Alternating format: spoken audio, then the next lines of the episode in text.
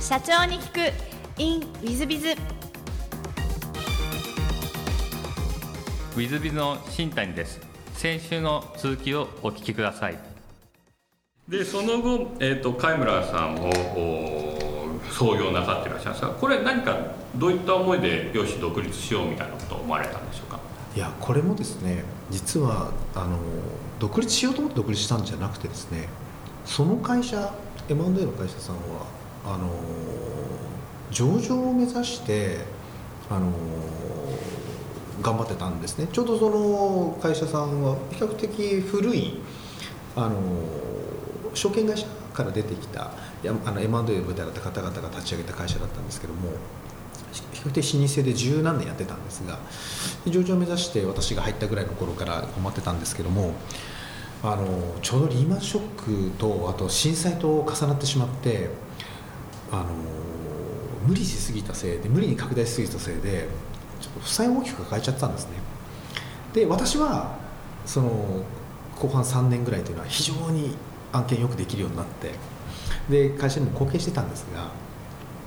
あの結論その会社さんは倒産することになっちゃうんですね。で結構サドンデスで私比較的役員とかと仲良社長とか役員と仲良かったのでその匂いは感じてたんですけどもそのまあ十数人の他の社員さんあんまり知らなかったんですが結局も会社は結構火の車でで、まあ、十数人いても案件やってるのは本当その4分の15分の1ぐらいの人しかちゃんとやってなかったので会社としては回ってなくてで最後えー、っと7年目かな？7年目か。なんかのお正月に倒産しちゃいまして。で、まあ、実はその直前に先ほどちょっと話をした友人とあのちょっとそのまあ変わったやり方でというのも僕らのその基本未上場の、えー、オーナー系の会社の事業承継が中心のその M&A この世界ってのは本当にノウハウばっかりの世界でそういう効率化するところなんかないっていうようなそんなあれだったんですけどもたまたまその友人がどちらかというと今度は流動性の高い方の金融にすごくあの知見のある人間ででそういうところっていうのは逆にこういう流動性の低い未上場の世界とかっていうのはあのあまり接点がないんですが我々はその友人関係でしかもずっとその情報交換を続けてたのでそうするとそういうノウハウを入れてあの未上場の中にもそういった効果的にやっていくっていうそういうこうやり方を入れていくとあのこの未上場の世界っていうところももっと広げていけるんじゃないかやはり事業承継のところっていうのはこれからあの増えていくしだからそういう形でビジネス立ち上げてみようよって話をしていた矢先に会社がちょうど倒産してしまったので独立しますっていうドキドキする一言を言うことなく会社は倒産し準備もスタートしていたので1ヶ月後には自分の会社立ち上げてでお客さんも突然倒産してしまったのであの皆さんえそのままお願いしますって言ってもらえたのでなのでそういった引き継ぎがうまくできた中でのスタートだったっていうあれなんですけどもだからそこまで強い思いというよりはタイミングがちょうどそういう意味で来てしまったのであの設立をしたというそんな感じのはいあれでございました。あの貝村さんを、まあ、創業してご苦労とかなかったんですか？はいやっぱりですね大きかったのは私その前の会社さんがあの運よくあの一人に全部を任せてくれるっていうそういう会社だったんですね。結構 M&A の会社っていうのは分業しようとしたりとかするケースが多いんですけどもあの一人一人がちゃんとできるようにっていうふうに言ってたのでで、まあ、仕事できるようになってからはもう完全にどんどん一人でできるようになってるなとただまあ本当にあの優秀なあの社長副社長がいらっしゃったので、まあ、その方とこう一緒に動くんですが独立してみるとそのお二方にですねこうお世話になってた部分って結構大きいんだなってことに気づきわけですね。自分でできると思ってたんですけども。でそれってあのやっぱり一応そのコンサルの会社なのでそんなにあのほぼ自分だけでやるような会社でしたが結局お客さんの見方も代表者として見てくるようになるわけですね。ですし会社の方向性っていうのもほぼほぼ一人なんですが決めていかなきゃいけなくなるわけですね。でそれって意外とまあ本当意外とでだったかもしれません。プレッシャーにでプレッシャーになると案件を進めていくっていうこれまでできたものがなんか体がこわばるというかできなくなってくる。でさらにそのその当時の上司に頼っていたノウハウの部分ってやっぱり結構あったんだなと思ってですね。やっぱり最初スタートダッシュが効かなくなるんですね。お客さんせっかく来てくれたあの引き継げたんですけどもあまりお客さんにこういいお話を提供もできずそしてお話があったとしてもなかなか進められずっていう。やっぱり本当にその自分でビジネスをやり始めるっていうところのハードルが最初にまずですね来まして1年ちょっとぐらいですかね1年とそうですね4ヶ月ぐらいか。案件一つもできなくてですね結構最初大変でした。はい。それはそうすると生活費とかそういう問題になってこないんですか？そこら辺はちょっといろいろうまくあの当然その前の時っていうのは あのこれでもちょっと危ない話かもしれませんけれども。あのえーっと雇用保険とかがあったりとか、あとは実はですねちょっとその頃にもあの支援してもらえる会社さんっていうのもいらっしゃって。で支援とは言いながらもあのある会あの会計系の会社さんがですね M&A の舞台を立ち上げたいんだって話をして。でその半年ぐらいだったんですけどもあのそのためのコンサル料を払うよって言ってくださって。であのそういう形ででも一応ちゃんとその立ち上げるためのお手伝いをしてしかもその半年間じゃできなかったんですがその1年後ぐらいに実はこうその会社にあのすごくこうあの意欲のある有能な方が入ってこられて。でその方のあのとこう一緒にやることによってその会社に MN 部隊が後々できるようになってでちゃんと恩返しもできたかなと思ってるんですけどもそんなご支援とかもあってですね、まあ、本当にそういう意味ではあのいろんな方にこう助けてもらえないというのがあるなと思うんですがそんなこともあったのでなんとか生き延びながら最初の案件を迎えるっていうのがなるほど。それが最初の苦労だったかもしれませんね。その1年4か月後に抜け出した理由は何かっていうのは社長はどう思うかいやでも実は1年4か月後にできた話というのも失敗案件だったと思ってるんです。というのはフィーをちゃんと取れなかったんですよ。でここっていうのは、まあ、これがだからまず最初の自分でやるっていうことのそのハードルだったと思うんですがいやそんなの分かってるよとか言われるかもしれないですが私やっぱり多分ですねあの本当にいまだになんですがやっぱり経営者としてはもう抜けてる部分がいっぱいあると思っていてでそれのまず第一歩目は何よりもちゃんと売り上げてさらにお金をいただく取ってくるっていうここって基本中の基本だと思うんですがそこの作業をちゃんとやりきれなかったんですね。でその案件自体は結構しっかりとした案件ででお相手もしっかり見つけてきていい形でつないだんですがそのその話を持ってきてもらった方というのが前の会社の時に一緒に仕事案件をやったことのあるあの方だったんですね。あの会社さんだったんです。それもあって分かってるだろうと思ってフィンのところの交渉というのを少し先延ばししてたんですね。そしたらいやいや私たちの求めている数字に達していないからだからフィーは払えませんっていう話になってでも考えてみてもその方々では絶対に連れてこれなかった相手を連れてきてますしそして絶対にできなかったようなスキームやってるんですが私があらかじめちゃんと契約を抑えていなかったがためにそこのところに関してはつけ込むというのじゃなくてお相手としても当然にあの主張してくる部分だったと思うんですよね。そういう部分がものすごく甘くてでそこのところでフィーを最大で多分10倍ぐらい取れたかもしれないところを10分の1ぐらいになってっ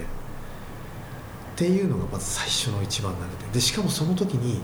失敗を認められないっていうところもあってこれが失敗なんだっていうのを理解するのにもそうですね23ヶ月かかってでそこで、まあ、先ほどからしばしば話の出るその一緒に手伝ってもらった友人がこれは失敗なんだよって話をされてそうなのかな？いやいやうんとか言いながらでも自分でこう振り返りをしていった中であこれは本当に失敗なんだなと。そうするとこれのためにはじゃああらかじめどのタイミングでちゃんとこうまず一番大事なその売り上げを固めるっていうところをやらなきゃいけないんだなと。それは M&A のこうどれだけいい相手を連れてきてどれだけいいノウハウで進めようがいい形でクロージングさせようがそこじゃないんだなと。それこそがまずまあ当たり前なのかもしれないんですけどね。まず一歩目の一番大きな失敗で。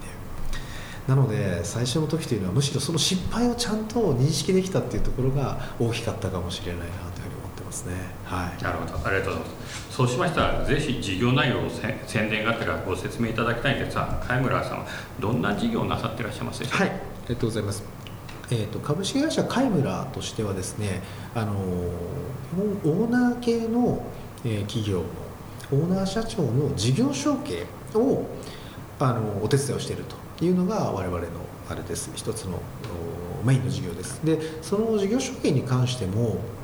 あの経営者オーナー経営者さんのあの視点に立ってで寄り添いながらあのちゃんとこう相談し合える中。でその中で先ほどあえて M&A と言わなかったのは事業承継をそのその方が経営者の方がですねあのやるときに何を満たしたいかっていうことをしっかりとあのお話をさせていただくと M&A じゃないケースっていうのも当然あると思うんですね。で今じゃないっていうケースもあると思うんです。だからまず一番大事にするのはその事業承継をどう考えるか。事業承継のコンサルティング本当の意味でのコンサルティングですね。相談。まずここをあの自分たちのあの事業の主主眼に置いてやってます。ただ結果としてあのなかなかですね従業員の方で引き継ぐっていうところは難しいのがオーナー企業なんですね。というのもオーナーさんと同じようにオーナーシップを持ってすいませんね先ほどの私の失敗の話です。単に経営者としてスタートしたからといって経営者として大事なとこ持ってるかって言ったら持っていなくてで特に20年30年続いた会社の場合にはそのオーナーシップの問題とても重たいのでなのでその、えー結果としては M&A ある意味外部の経営者の方が次の経営者になる引き継がれるというこうそういうケースが多くなるのは事実だなと思っていてだから事業承継を M&A で、えー達成させると、まあ、そんな感じのところが一応我々のメインのところになっているかなというふうに思ってます。なかなか昨今あのどうしても M&A も部分になってるんですがどうしてもその経営者さんがどういう何を思っているかっていうところまで深掘りするっていうのはあのなかなか難しいようでしてどうしてもいくらで売れますよとかっていうお金の話になってくる。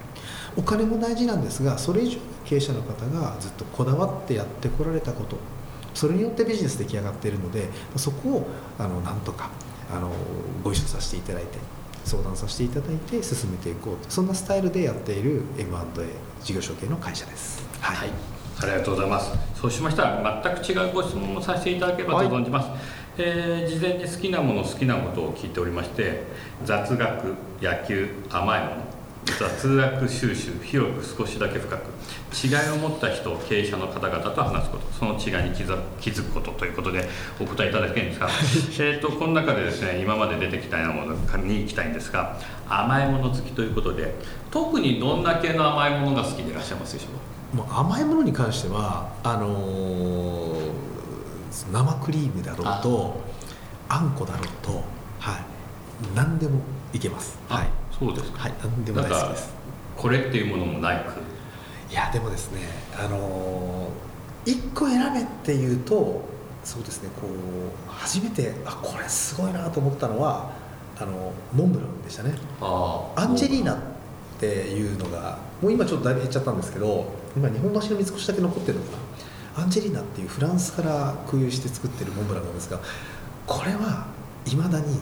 あの本当によく完成されたいいモンブランだなと思ってそれそれはですね一つ選べって言ったらまずそこが出てくる。あれあるかもしれませんね。なるほどありがとうございます、えーで材料のメモをお聞きしましたがこれはね珍しいですよ。ちょっとリーさんの皆さんも驚くかもしれません。長いものには巻かれろ。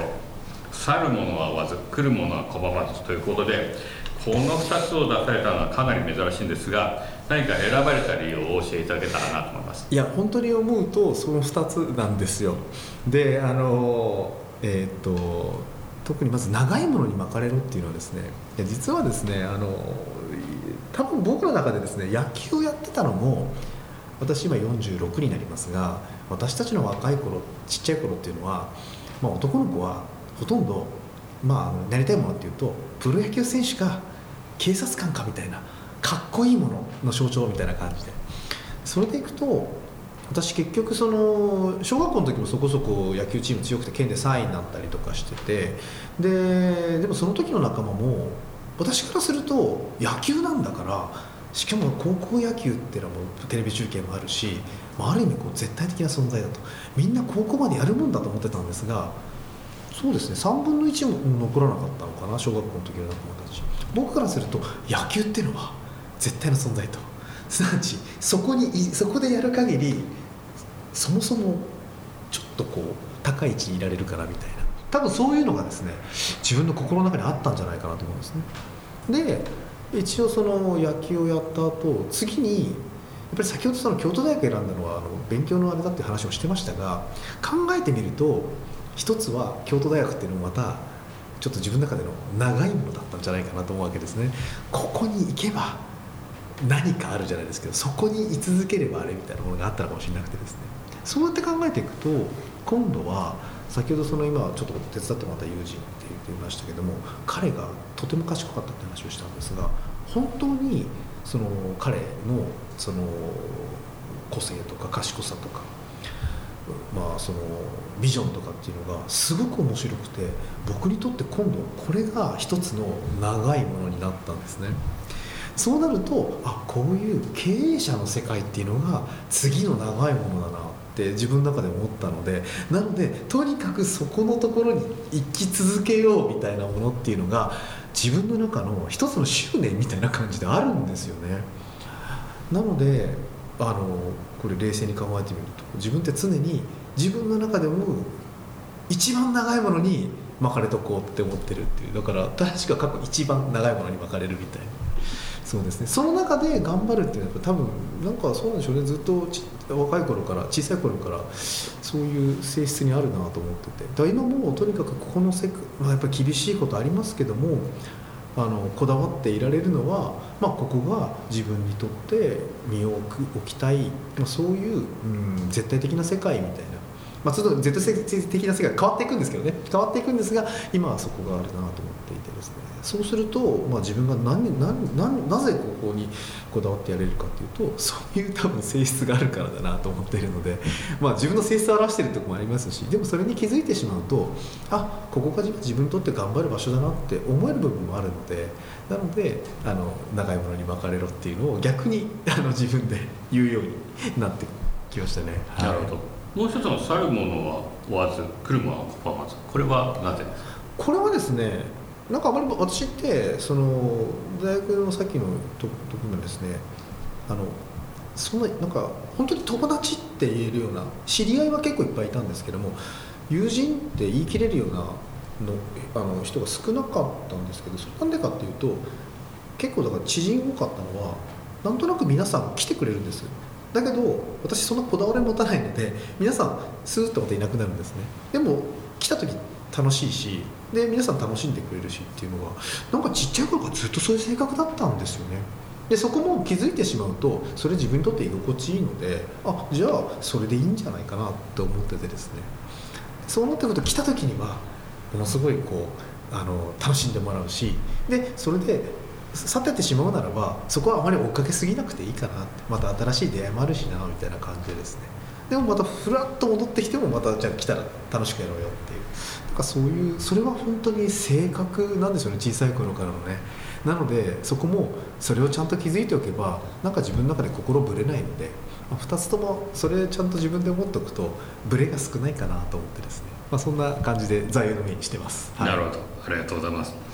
えー、最後のご質問なんですがこの番組経営者向けもしくは全国全世界の社長様向けもしくはこれから起業する方向けの番組でございましてもしよろしければ社長の成功の秘訣をお教えいただけたらなと存じます。はいありがとうございます。あのー、先ほどその自分の好きなことだったかなそこのところであの経営者の方のその違いに気づくとかって話をしたんですけどもその違いって何かなと思うと皆さんそれがあのこう結果が大きく出てる小さく出てる関係なく皆さん自分の中に一つのこうつながり一貫性を持ってらっしゃるなと思うんですね。そういうものっていうのがあの見つけた時ってすごく楽しくてですね。でそれで自分自身翻ってみると自分もやっぱりそういった一貫性継続性みたいなものっていうのはとてもそのやっぱり大事だなと思ってるんだと思います。先ほどその長いものには巻かれるの時にも話をしましたがそこで頑張って続けていればどこかで芽は出ると。だからとにかく一番大事なのは粘り強く継続していくっていうこと。その時にまあその何かの形で信じて信じて続けるみたいなところ。もちろんまだまだ私もあの事業としてもですね波も結構ありますからあれなんですけどもそれでも信じてこのまま続けていこうと。まあそれによって結果が出てくると。またこれも信じるみたいなところありますけども継続してやっていくっていうこと。ここをとてもあの大事にしていればまだ成功の秘訣と言い切れないところありますけれどもそれでもあのここが一つの秘訣なんじゃないかなというふうに思っていますし自分もまだまだ信じてやっております、はい、ありがとうございます、えー、継続私もしていきたいと思いますのでよろしくお願いいたします。えー、リスナーの皆様も本日はお忙しい中あお聞きいただきまして誠にありがとうございます。ぜひ皆様の参考にしていただければと存じます、えー、木下社長様本日はありがとうございました。ありがとうございました。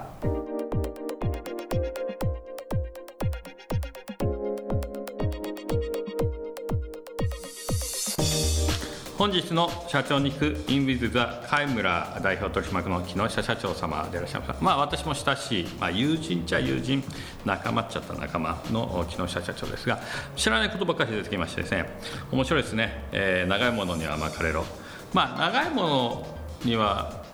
えー、ついていって、えー、学んでえー、長いものに、えー、なんだろうな学びながらついていって勉強させてもらい、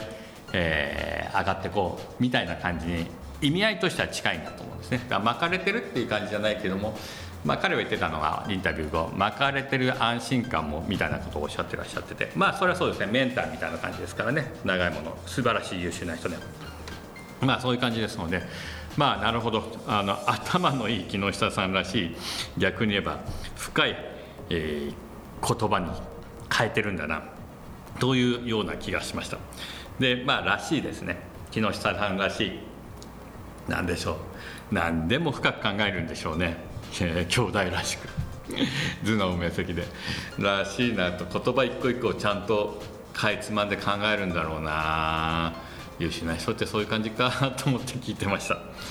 えー、リスナーの皆さん方もいかがでございましたでしょうか、まあ、やっぱり事業を成功させる社長は深く物事を考えられるんだなと、えー、つくづく思った次第ですのでぜひ皆さん方、えー、一番は私だと思いますが深く考えて、えー、ぜひ事業を大きくしていっていただけたらなと思います、えー、本日の社長に聞く in with with はここまで。また来週。